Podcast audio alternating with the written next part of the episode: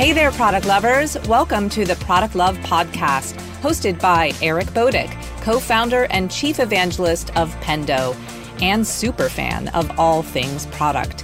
Product Love is the place for real insights into the world of crafting products, as Eric interviews founders, product leaders, venture capitalists, authors, and more. So let's dive in now with today's Product Love Podcast. Well, welcome over to Product. Today, I'm here with David Flinner, one of the co-founders and the head of product at Levels, which is a, a really cool company. So why don't you start this off by giving us a little overview of your background? Yeah, thanks, Eric. I'm super excited to be here and for the opportunity. So thanks for having me on. Yeah, as you mentioned, co-founder, uh, head of product at Levels. I've been working at Levels now for a couple of years, getting this uh, metabolic health startup off the ground. Prior to that, I was at Google as a product manager. I was there for about ten years, although I was only there for eight of the ten years. Towards the end, I took two years off and traveled the world, went to seventy countries, and uh, returned back to Google. I have been fascinated with consumer technology, enterprise technology. I've had a variety of different experiences at Google, doing my own startups outside of Google, and then now Levels. So just talk to me about being a, a product manager at Google. What was it like? Yeah, so being a product manager at Google was a really uh, incredible experience for me. It was a super good growing experience, getting exposure to a lot of things. At the scale of Google, at the time that, that I was working there, it was no longer really a startup. And so it was really about having a lot of, like, a high amount of impact and working on things at high quality. And then having like kind of exposure to a broad variety of things. So Google, like as we all know, is touching billions of people. And one of the areas that I was most focused on was international payment systems. So Google was live in pretty much every country around the world, touching transactions for people and in totally different ways. So as a product manager at Google, one of the things that really struck me was the ability to have impact on just hundreds and millions, billions of people at once. And the challenges that come along with that, designing for pretty much everyone at once, the importance of quality, because when anything you push out is going to have changes uh, that go live right away to incredible amounts of people. Those are really unique experiences uh, to have that on the product side. And then also at such a large company, product there a lot was working with a broad team to get things done. So you have, you're not the only person that's kind of thinking through all the different functional aspects, but you're working with a team of experts and resources, whether it's designers, you have dedicated user researchers, things like that. It was a good growing ground for cross-functional leadership and working uh, working at scale with impact with the team. So now, real quick, engineering background? I do not have an engineering degree. I taught myself to program in C when I was in middle school, starting out with um, tweaking Linux kernels and things like that. So I was always a dabbler. I'd say I'm a, uh, I know enough to be dangerous, but not enough to be useful. Although in order to transition into product at Google, I had to pass a software engineering interview. So mostly self-taught. Interesting. Interesting. So going back to your time at Google, what aspects of product, you know, did you, you know, now that you're running product at Levels, or, or would you replicate from your, your Google experience? And what would you leave behind?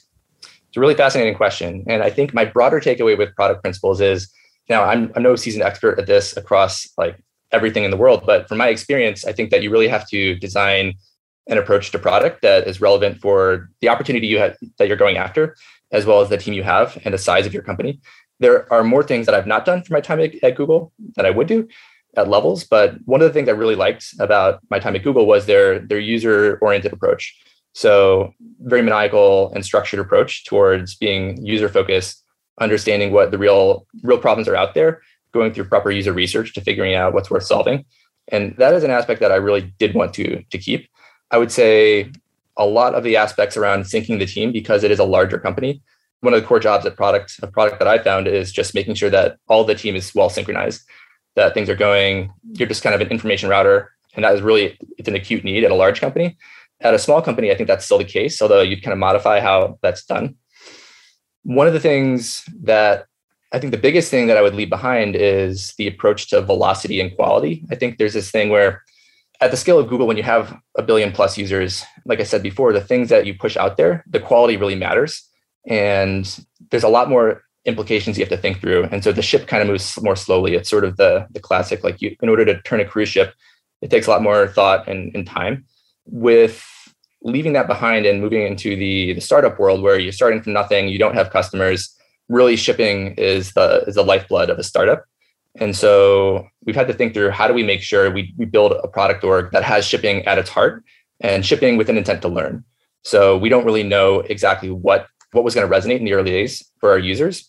And so we've had to modify the approach from what I saw in my time at Google from, you know, we don't need meaty, detailed, giant product requirements, documents, or specs. What we need to do is get out there, talk to customers, ship the smallest possible thing that's in line with our, our hypothesis for what might work, and then quickly evaluate and change on a dime if we need to.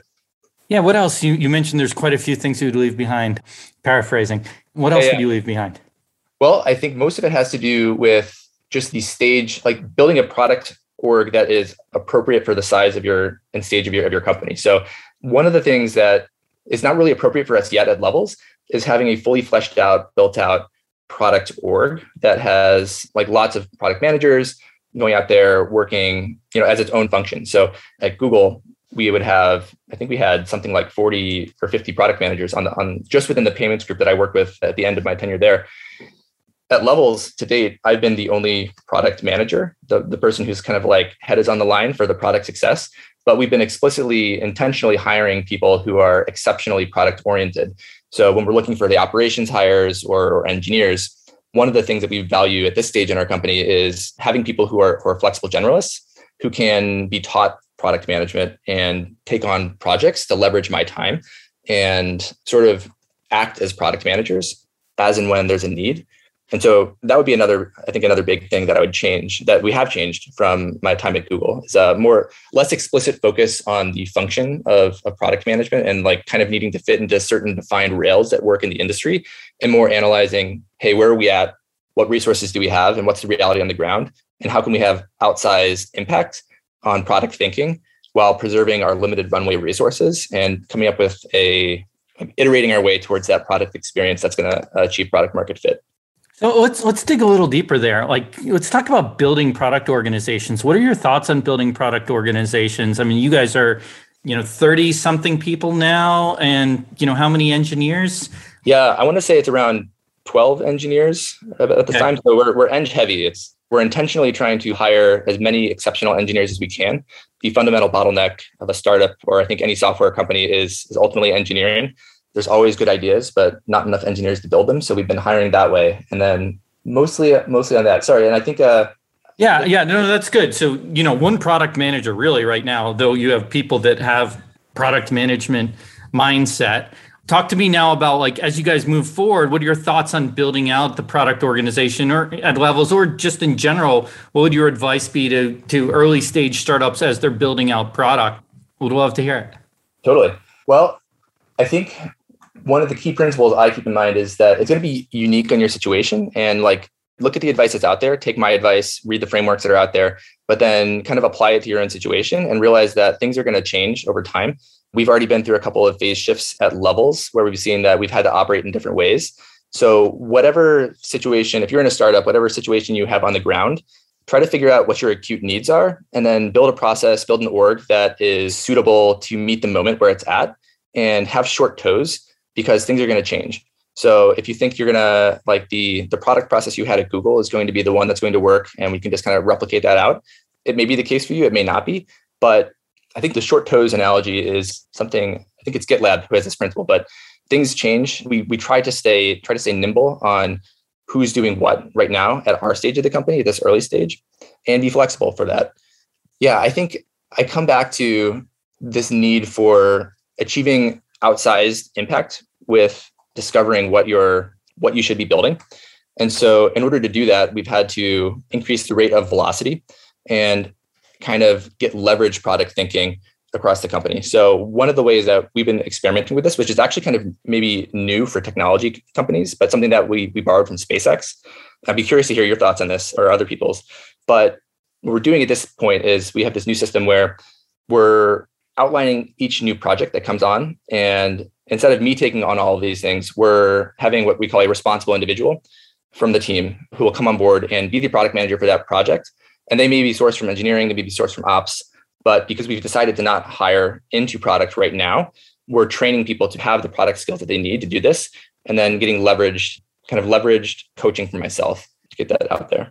So you've obviously made conscious decision not to hire into product right now. Yeah. Why? I mean, because you're training people with some of that mentality and you're hiring people yep. with some of that mentality. What's the thought about, like, just hiring another product manager or two right now? And what's the, I guess, what's the thought about not hiring another product manager right now? Yeah, I think there's a few ways to think about this. One is from the, the limited resources and, and the true bottlenecks at the company. I think that when you hire really good people, good ideas can come from anywhere. And so you might have an exceptional product idea coming from any part of the team. And then we want to be cautious with hiring too quickly on roles that, that we might not necessarily, you know, if we hit a downturn or something like that, we'll always have a need for engineering. And we want to hire slowly in the areas that are very valuable, but are not the true bottleneck. So on the product side, we're trying to keep that very limited for now. And one of the ways we think about this too is that a lot of the things we're trying at the company, there's different expertises, even outside of my core competency. So for example, we're spinning up a new marketplace within the Levels app that is going to be connecting people with nutritionists, functional medical doctors, and things like that. And I can go out there, sure, and interview a lot of nutritionists and figure out what makes them tick and work with how a marketplace is going to work. But we have our head of partnerships who's been steeped in people and relationships and that sort of core competency for a long time. So it may be counterintuitive, but we conscripted him as the product manager for this project because of his expertise in getting closer. His expertise in relationship management actually helped us move much faster and ship sooner on these pilots that we're experimenting with because of his domain expertise. And that's the sort of thing that we're trying to do across the different products that we have. So I'm, I'm curious, is there a milestone or inflection point you hit where that changes, where you start to build more of like what you'd see in a traditional technology product management organization? Or, you know, is the thought process to scale in this way for the indefinite future? It's interesting. We're, this is sort of a new experiment that we're running uh, organizationally to see how far this scales. So I don't know if I have a hard answer for you here because we obviously haven't scaled up to a thousand people yet or or beyond. So I anticipate that the needs will change. This is really appropriate for us right now, but I think that we will need to, over time, as we have more and more people, there's a lot of value by having the, there's a lot of value in two different directions. I think on one hand, there's a lot of value in having a dedicated product org that can maintain the maniacal focus on the customer, the simplicity and diligence towards the, the elegant product that we need to win in the consumer space. And having that centralized in a single org can be very useful. On the other hand, what we want to also do is instill our principles throughout the entire company so that no matter who's providing ideas, it's really ingrained in the ethos and D N A of our company, good basic product skills on how this works. And so if we can succeed, then we'll have an operations org who like cares deeply about the customer experience and can suggest, maybe even if they're not acting as product managers at that point, in their feedback to the, to the team, they know how to translate the problems that they're seeing into effective suggestions that someone can run with on the product team and, you know, get the ball rolling faster. We've implemented some processes to, to kind of facilitate that at the company as well. We borrowed heavily from Amazon's P R F A Q spec writing model. I'm not sure if you're familiar with that one. Yep. But uh, essentially write out the spec in a press release, but it's a more approachable style, I think, that even if you're not a trained product person, you can write out an idea and that framing it as a pitch, as a press release to get your idea across. And we've seen some great success in that, uh, soliciting specs from across the organization. So yeah, I think there's this idea that I'm wrestling with now. You're kind of catching me in the middle of this transition. We're ultra, ultra small, like five people. We're sort of medium small right now with thirty people. And then we're kind of looking out fuzzily into the future with where we need to be. And right now, we want to be a little bit cautious about where we're going. We have exceptional talent. And we've implemented a system that is working really well to kind of add more product skills without hiring against it. But when we have one hundred people, yeah, I'm not sure. I think we will need to do that. Part of the way I think we buttress against the unforeseen ways of structure here is laying down some of the bedrock principles that we want to operate with, no matter how that structure takes. So I think the structure might change to better facilitate the reality of the org that we have, but the principles that we want to set into the D N A of the company should remain the same. And I think that's where I spend a lot of my time thinking too, around what are the short messages we can get across internally so that no matter what part of the product you're working on or what function you're working in, we're kind of marching towards the same vision and we have the same values for what we're building so that the end state is all in alignment. Got it. Yeah, I, I'm going to want to jump into that Amazon memo-driven culture, but uh, we'll get to that as maybe part of, you know, your larger culture. I did want to jump back to something you mentioned earlier too, which is product principles. What are your product principles? Let's start there, and then, then we can talk about how product yeah. leaders should think about product principles. Sure. So the way I've been, and again, I think I'm only one person here. I'd be curious to hear what other people have, have said in your in your podcast, but I've been thinking about the product principles in a couple of categories. One of them is, and I think foundationally, is what is our place as a wellness product? So Levels basically helps people see how the food they eat affects their health. And so we're we're positioned in this space that is, it's general health and wellness. It's not strictly medical, but it is very personal, very intimate, and it has to do with your wellness. And so in thinking through the, the principles that we want to make sure we're operating against, some of those that come to mind are foundationally, we have this responsibility and this level of trust. So the things that we're doing, we're, we're a steward of people's health data. And so whatever we're building, it needs to be have that as a foundation with that in mind. We can't be producing things that are low quality in terms of the data we, we represent and the messages that we convey against that. Another of the, the principles that we have is agency and empowerment. So we want people to see for themselves. We don't want to, we want to foster, uh, create a system that empowers people with their own data. We're very radically, we call them members, but member focused, uh, people first. People own their own data, and we are only stewards of that. And we want to adopt an approach with our the product that we develop that biases towards thinking positively of our members and giving them the full agency to do what they want with their information, and very much taking a approach to finding a solution that would bolster agency and allowing anyone to take the data for themselves and do as they wish, versus more of like a spoon feeding, top down, here's what you must do approach. And then beyond that, what I've been calling flexibility. One of the unique challenges that we have is that when you're talking about your metabolism, you're really talking about this complex multivariate system that is the integration of everything that's going on in your life, from your sleep, your stress, things that you're thinking about, and all of the things that you're you're doing with activities, the athletics, the walks, the food that you're eating. And what happens is that there's all these different scenarios you find yourself in. And we have to not have a one-size-fits-all answer to what's happening. It has to be highly flexible to maintain the accuracy in the data that we, we report for all these situations. And also, there is no one-size-fits-all across people. So I try to encapsulate that in just being flexible. And then on the consumer side, you know, we're not in the enterprise space. We're not a medical device. We are very much a consumer application, a consumer software application. And on that side, two principles, simplicity and being frictionless or speed. So I think one of the things that we try to prioritize is in all the things that we do, make it as friction-free as possible, almost magical. The approach that we try to take is like, what if Levels were just like an imagician here? And what could we come up with that would be um, just a delightful, fast way that takes all user effort out of the equation? And then simplicity. When you think about data, it's a very data-driven experience. And right now we focus on glucose, but over time, that's going to be expanding towards basically understanding everything about your body and all of the different data points that we could be observing. And so we have to have a really maniacal focus on simplicity. And so in everything we do, how can we call this back? How can we make it a simpler experience? Whether that's through getting rid of superfluous data points, simplifying the presentation and understanding, or augmenting it with a an actual so what, like what does this mean? But that's sort of the way that I've taken the, I've tried to create these bedrock principles for Levels. They're more kind of principles on, no matter what we're doing in this health space, these are the things that we want to focus on within the, the path that we've gone through. They're less, less organizational principles, I would say, and more kind of what are the product that we're building principles. But yeah, that's what I've got. Yeah. So, I mean, let's talk a little bit more about how product leaders should talk about product principles. Like, what advice would you give them? Because I think you've you've spent a lot of time at Levels thinking about what makes sense for Levels. What advice would you give to, you know, a product leader that, you know, is at that early stage and defining what the product principles should be for their company? Yeah, that's a good question. Well, I mean, I think you'd have to look at a few things. You'd want to tie that back to your to what your company's foundational goals and values are. So think through what's important to you in terms of fostering a, like setting the foundation for a team that you're going to be building out eventually. That would be one angle to this. The other thing I think is the principles are should be something that you are able to repeat very quickly and smoothly and facilitate in the absence of any sort of like broader directive. People should just be able to align around them and know what they should be doing.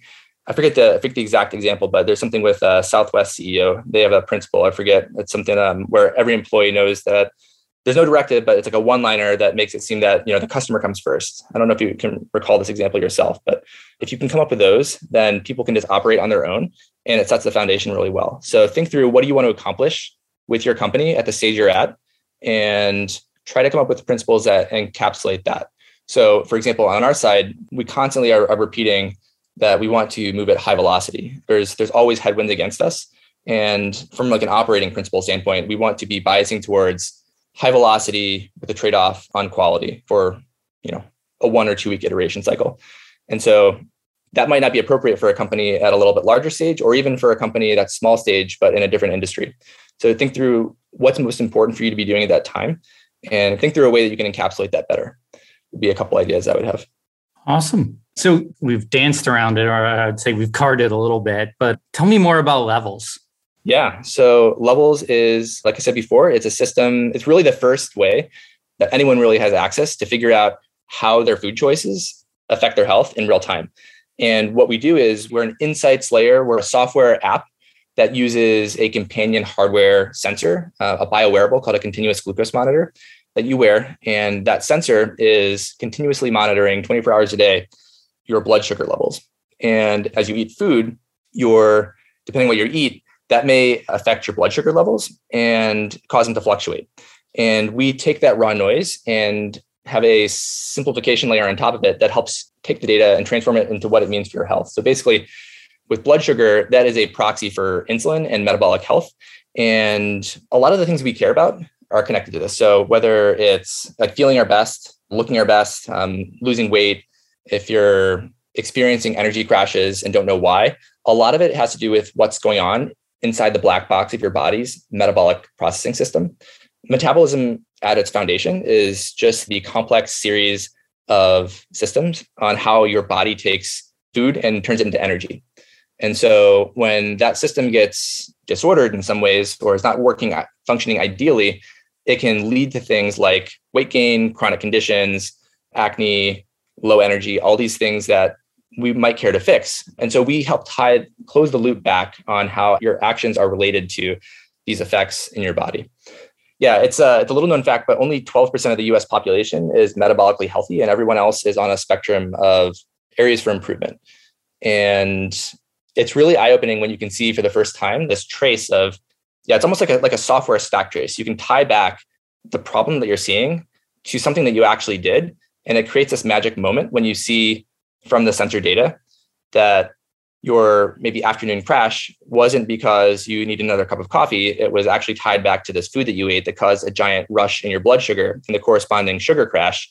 And you can see that. It's a very powerful thing. Maybe one quick anecdote. My co-founder and our C E O, Sam Corcos, he's always been, been healthy. He tried to eat the healthiest breakfast that he thought was out there, which was steel-cut oats. If you do a Google search for healthiest breakfast, like oatmeal's near the top. So he would be eating oatmeal at the beginning of the day, eight a.m. And by ten a.m., he would feel very tired and thought, you know, time for my next cup of coffee. He got on a continuous glucose monitor with Levels earlier on and saw that, in fact, it wasn't a coffee, but that crash was perfectly timed with this giant sugar rush that he was having from the oatmeal. And it was something that he didn't even really care to, to keep doing. So it was very easy for him to, once he shined the light in that dark room and saw where the mess was, he could swap that out with something else that he still liked to eat for breakfast, but caused him less near-term fluctuations in his health or in, in his perceived energy, and then is also setting the stage for better um, long-term health outcomes. Yeah, it's interesting. So, you know, moving from Google, doing Levels, what was the passion that drove you to start the company?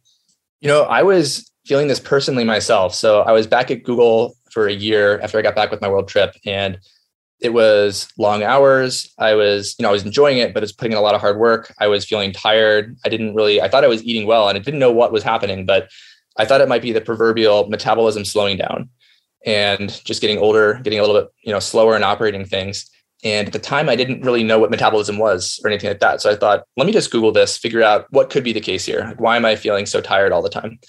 And that led me to discover how glucose is one of the fundamental elements of the body and is is really one of the main drivers for your metabolism. And going down this rabbit hole of, hey, it looks like if you think there might be something wrong with your metabolism, you can get this thing called a continuous glucose monitor, and it will tell you what your blood sugar levels are. So I tried to buy one and discovered that they, unfortunately in the United States, and pretty much only in the United States, they're only available by prescription and typically for only for the treatment of diabetes. These devices have been out for, I think, over twenty years now, and they've been F D A approved for a long time. They're very safe, but they're restricted in the United States. So I was frustrated by that. And it just so happened that twelve hours after I first was researching continuous glucose monitors, my friend Sam was flying in, I think from New York to San Francisco, where I lived at the time. and he was staying in my guest room. I didn't know what he was up to at the time, but when he landed and came through my door, we caught up, and it turned out that he actually was had just started this idea for getting access to continuous glucose monitors, like totally serendipitous. We were sort of kind of aligning on something, I think, in the zeitgeist that we didn't know quite there, but I was feeling it, he was feeling it, and that was sort of what, what triggered it. Tying it back to Google, I think at that time too, I was looking internally to transition into our, our life sciences division. I'd just been fascinated by, by health, thinking that was kind of the next thing. So I was internally interviewing to switch organizations there. But when this came on, the opportunity to work with Sam, who is one of the most exceptional people I've ever met, was just too good to pass up. And the idea was like, it just seemed like it was its time, and it was a big risk, but there's still a long way to go, but it's been a wild ride so far. Yeah, it's awesome. I mean, I'm super stoked to see where Levels ends up, right? I think there's a huge opportunity, and tools to manage your health have, I think, you know, continue to be lacking. So I think it's filling a, a big need. Talk to me about, you know, product challenges you have. Like, what are the big product challenges at Levels? Yeah, so I would say every day is a challenge at Levels, I'm sure at all startups. But one thing that really emerged is that in our case, we're not only building a company and doing discovery as to what our prospective members find valuable and discovering the problems that matter to them. We're also really building an ecosystem and awareness of metabolic health. And so it's something that's critically important. It's in some ways the way people have talked about the opioid epidemic over the last five years. We think that they'll be talking about the metabolic health crisis over the next five years. It's this giant tsunami of a problem that is coming on online, and there's not a lot of research or knowledge about what metabolic health means for a non-diabetic population. It's been studied for decades in a context of type one and type two diabetes, but everyone has metabolism. And there's that stage, like, what is that normal metabolic health spectrum? What does it mean? What is ideal? How can we make improvements? This is all new as well. So we have this double-winged problem where, from a product perspective, a lot of what where our value add comes from, we're learning, is on the learning and onboarding layer. So in order to successfully get up and running and figure out why you should be caring about this, we're having to build an experience that progressively educates and unveils why, like what metabolic health is and why it matters in the context that is relevant to you.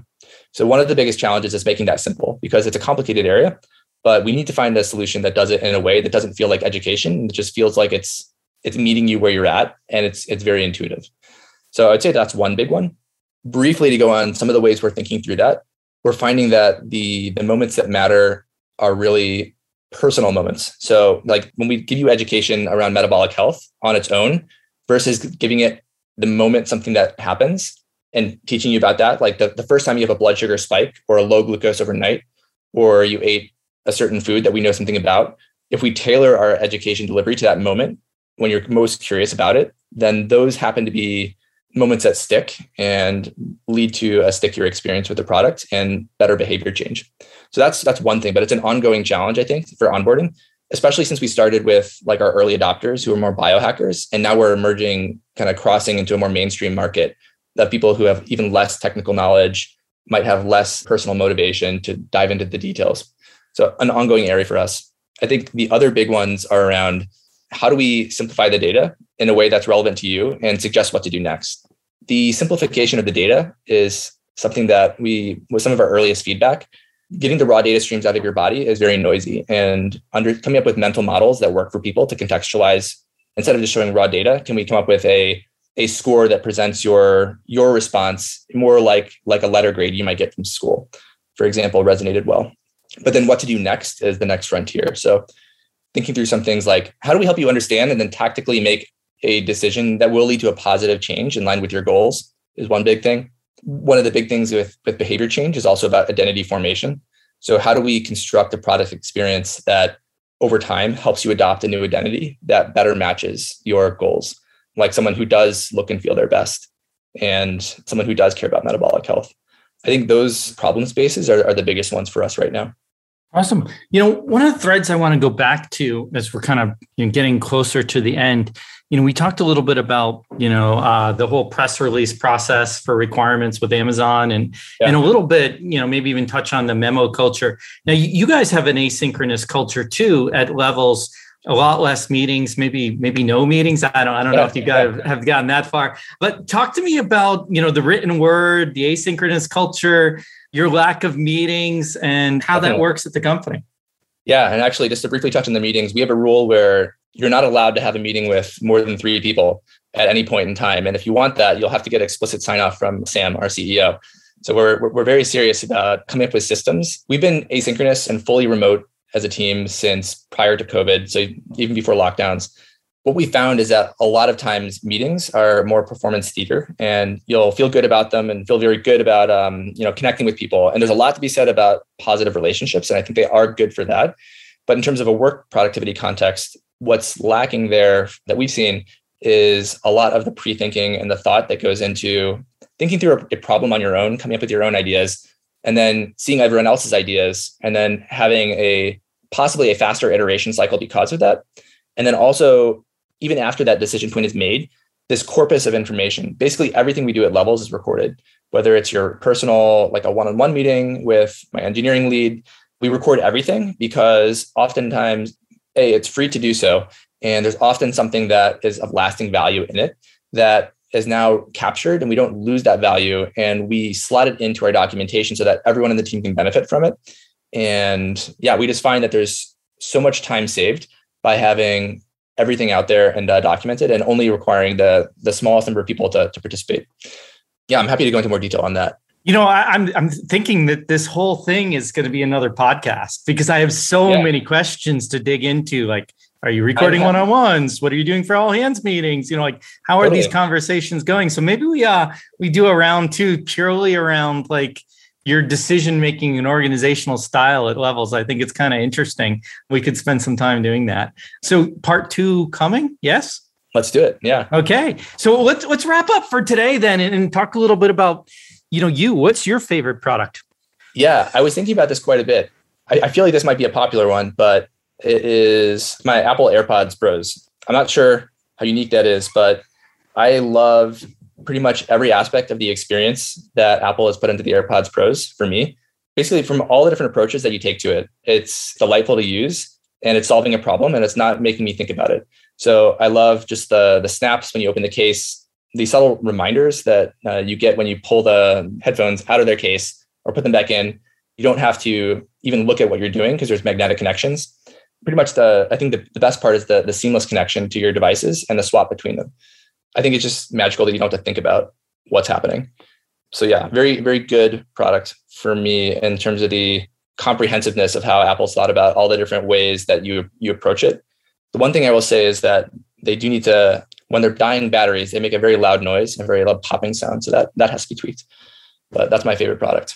Interesting. Yeah, I'm a huge fan. I I don't know if it necessarily is just the Apple products, but the fact that we have good Bluetooth AirPods or earbuds yeah. or whatever you want to call them, because I was the destroyer of corded headsets. Like I could, right. no matter what, no matter what they cost, whether they're cheap or expensive, yeah. it would last like a week before I'd accidentally, you know, do something like close them in a car door or, right. you know, just rip them as I'm exercising, all kinds of things. So, so like, they're like, in, I can't leave my house without my phone and my AirPods. It's like those two things yeah. together. Yeah, so I, I was thinking uh, to, your, to your example of the wired headphones. Um, just two days ago, I was at the gym and I saw someone wearing wired headphones, and I was like, you know what? I haven't seen anyone wear wired headphones for a long time. This is the first time I've seen this in probably a year, and it just got me thinking how magical it is. Like the the Bluetooth specification, I think, is like five hundred pages. It, it's certainly in the hundreds of pages. It's very, very complicated, and when something that is so complicated, and it, it used to be so bad, and it's gotten so seamless and fast and simple and it's still complicated, but it all comes together in this elegant, easy to use experience where the technology transforms into magic and you don't even realize what's happening. And it's it's sort of the experience, like in the same way we don't think about when you turn your light switch, where's that electricity coming from? That's technology too. Or when you turn your faucet, water comes out of it. That's technology as well. I feel like computer technology in some ways is reaching those days where it's almost, you, you don't know how it works or why it works, but you don't even think about that because it's it's so magical. And that's what I see as the uh, emergence in these AirPod Pros. There's still a way to go, but it's exciting. Yeah. Yeah. I mean, they're like, you know, I will go back, you know, if you leave your house without your phone, you go back and get it. I'm the same way with, with my AirPods. It's like, totally. oh, don't want to have to hold my phone up to right. my ear. That's the, the toothbrush test, right? Yeah. I use it every day. Got you. So one final question for you today. Three words to describe yourself. Uh, let's see. Three words. I would say one, collaborative. I'm very much a collaborative approach to, to innovation. I like to get a lot of feedback, rally the team. That's just my working style. Intuitive would be another one. I don't know everything, but the things that I do like to dabble in, I do rely a lot on my intuition um, alongside of data. But I find that, I don't know, I, I can't remember the exact books, but I've read a lot about trusting your gut. And I was not exactly like that in the past, but I've been, I've tried it more over the years. And for the things that I, that I dabble in, uh, I tend to rely a lot on intuition. And final one I would say is just nice. A lot of people, uh, a lot of people describe me as nice. So I will own that one. Those and, are good words, my friend. Well, thanks, David. This has yeah, been a blast. It's been a lot of fun.